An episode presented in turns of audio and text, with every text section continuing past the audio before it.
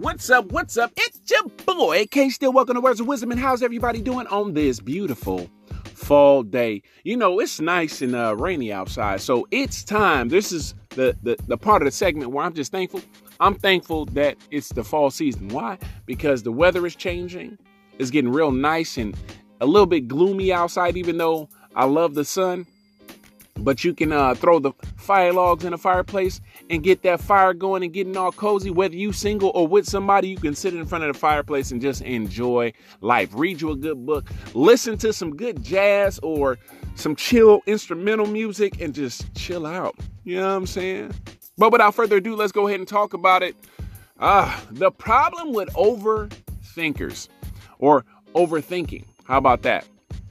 I don't want some of y'all getting offended because I'm calling you an overthinker because some of y'all know better. Y'all some overthinkers because I know there are plenty of times for me, no judgment. There's plenty of times for me.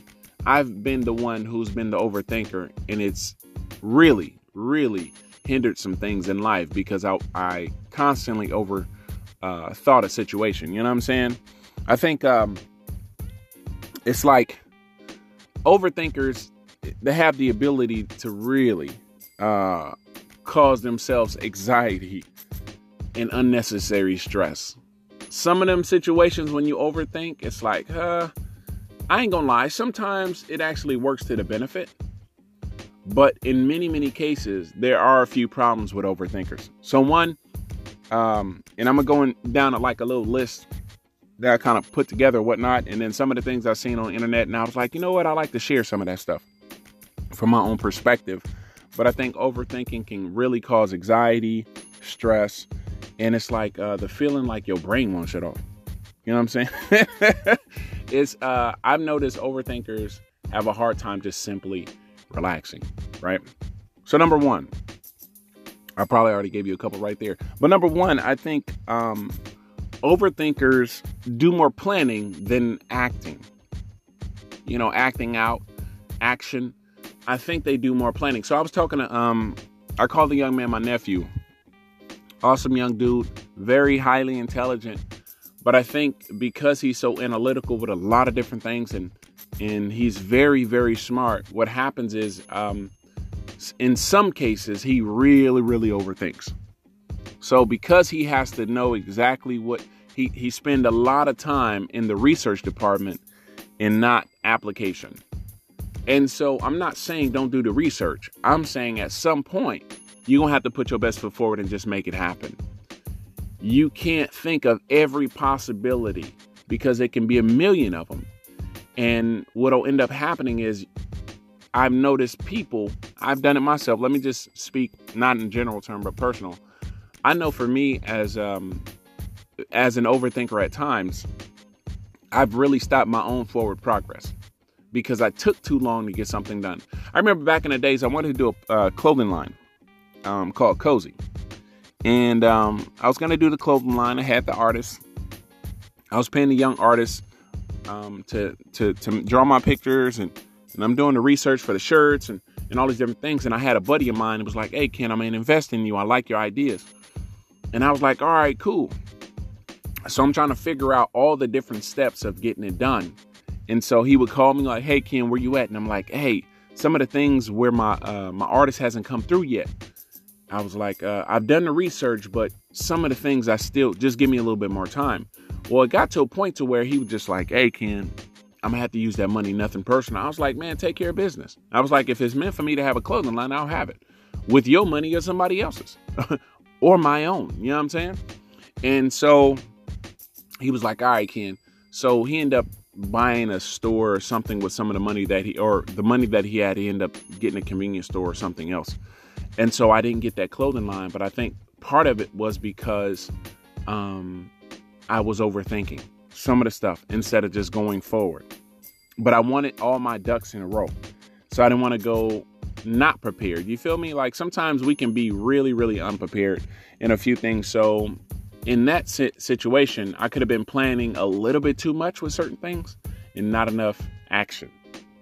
So, number two, um, I found this on the internet. It said worry is simultaneously your enemy and your best friend.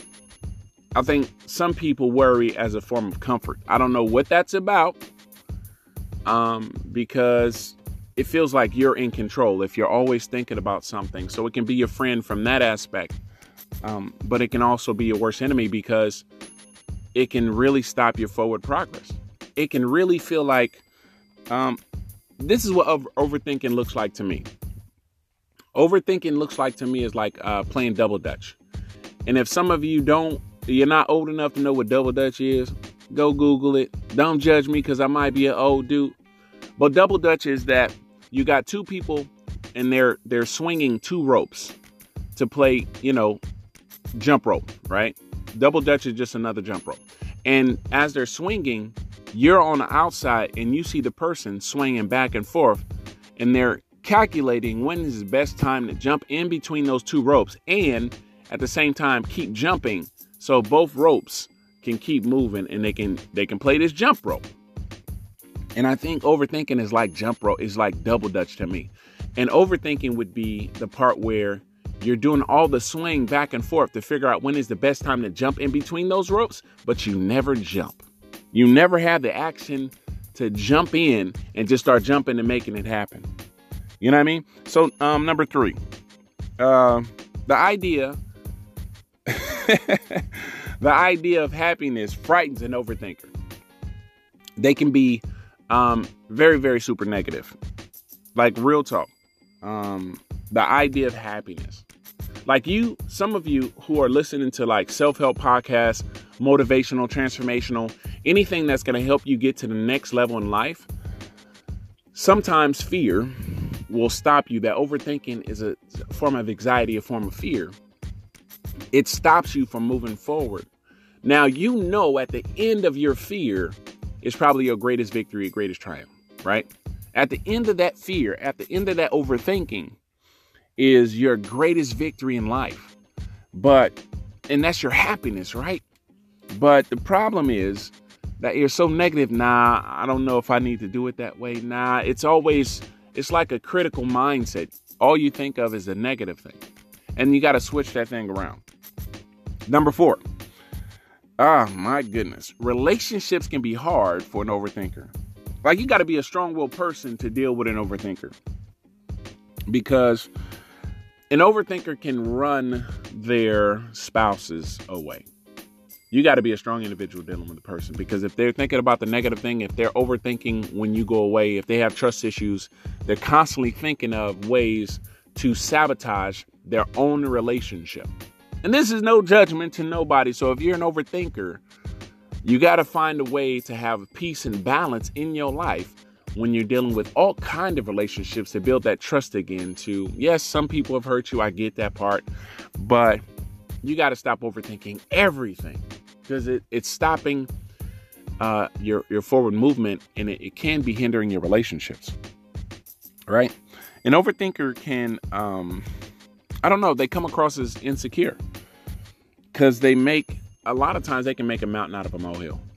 They can say look you was at your mama house this would be male or female. You said you was going to your mama house, but you could have been over here. And so instead of just enjoying the fact that they got some time alone, they thinking about what you doing. They're thinking about what they're doing. They're thinking about, you see what I'm saying? It can be all over the place and it doesn't necessarily have to be. So stop making a mountain out of a molehill. You feel me? All right, look.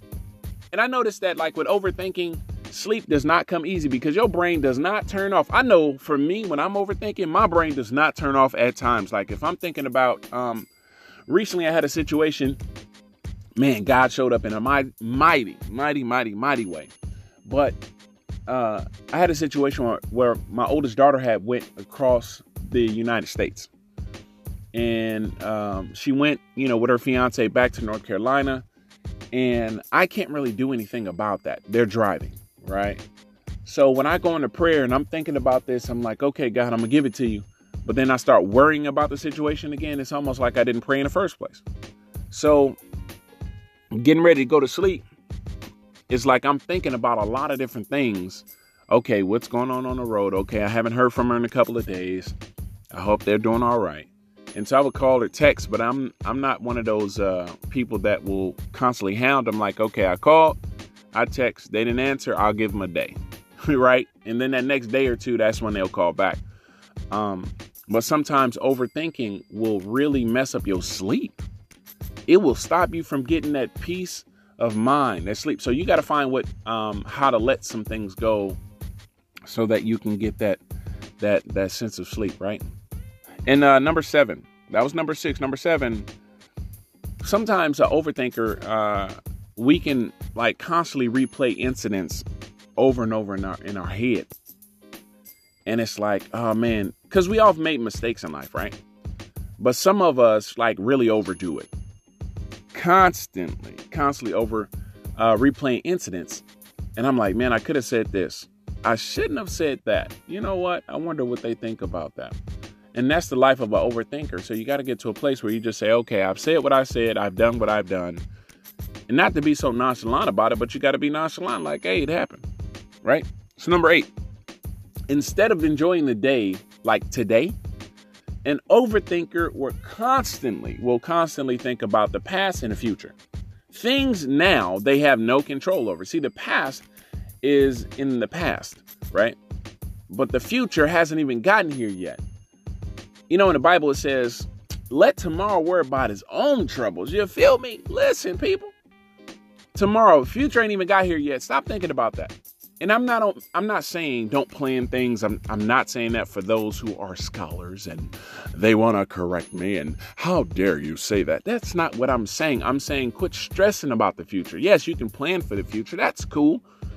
But quit stressing about it cuz it ain't even got here yet. And the things that you've done in the past has made you the person that you are today. So the past, some of the things that happened in your past had to happen to help correct some behavior, uh, uh, mature some behavior, help develop some things in you, help heal, or whatever. But some of that stuff will keep you uh, in your past, right? And um, number nine, an overthinker, mm, sometimes they just not too sure anything. Even when it's right, they find something to be wrong with it. You know what I mean? Quit doing that to yourself. That's like self sabotage. You know what I'm saying? Enjoy the moment, people. Some of y'all need to just simply enjoy the moment. You know, it's fall right now for, for many of us. it's fall, and so it's time to just like really put some things down. And like I said, light up the fireplace. Fireplace. If you ain't got a fireplace, but you got YouTube, put a fireplace on the YouTube and uh, turn your heater on so you can feel the heat. my bad, my bad with my goofy self, but on some real talk, you know, sometimes is the right moment. So just enjoy that right moment and quit overthinking your way into something negative about that right moment. And number 10, overthinkers have the hardest, excuse me, I gotta sneeze. overthinkers have the hardest time really, really letting things go. I was having a conversation with a young lady not too long ago, and she really had a hard time, y'all. Excuse me. Um, she had a hard time with letting her past go right? That was like number what is that number number eight.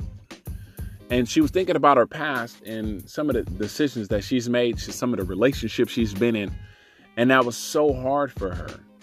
And um, an overthinker, right, will have the hardest time forgiving people. Overthinkers have the hardest time uh, letting things go because in their mind it's justified that they need closure when that person out of their life could be that closure instead of focusing on they're in a new chapter in their life, enjoying the fact that they are so much further than where they were or where you are or where I'm at.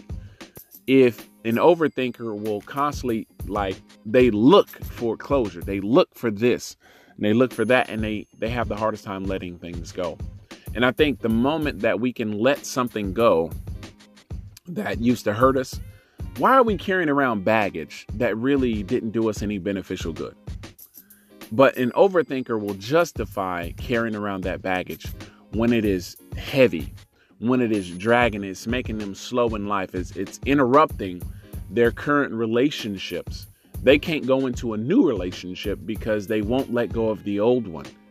Even though in their mind they've said, I'm good riddance, I'm glad I'm not with that person, but an overthinker will still play in their head, why me? The woe is me, the victim's mentality, the the I am justified in holding on to these things, but in reality, it's really um, stopping them from being happy in their current situation, or if they're looking for somebody, it's it's it's stopping them from finding that right person that really fits them because they're basing everything on their previous relationship that was negative and they're holding on to it. So hopefully this overthinking, I didn't drown y'all out with talking in circles or anything like that because I tend to do that sometimes. But it's your boy. Don't forget to hit the donate button. Um, I appreciate y'all donations. You know what I'm saying? Um, it really helps with the podcast. It helps with a few other things. Uh, I thank y'all for for tuning in. I thank y'all for actually like some of y'all leave comments in in the inbox. And I got I got a you know I was blessed the other day. Somebody reached out and was like, "Look, man, my son was listening to your podcast, and I just want to say, um, and this this has been happening through YouTube and podcasting, and that's pretty dope. You know, some somebody said, you know, my son was really interested, me not interested, but really inspired by something that you said, and I was like, dope, dope, dope, dope. And then some people will leave comments in my inbox, and so Facebook is Kendrick Still, like standing still, S T I L L. Um, Instagram or Twitter is the same thing. Instagram is Creative Ambition, C R E A T V A M B I T I O N creative ambition. Ambition means desire. Sometimes you got to create it. So that's where creative ambition comes from, and creative ambition on YouTube. So it's your boy. Holla. I love y'all. Peace out.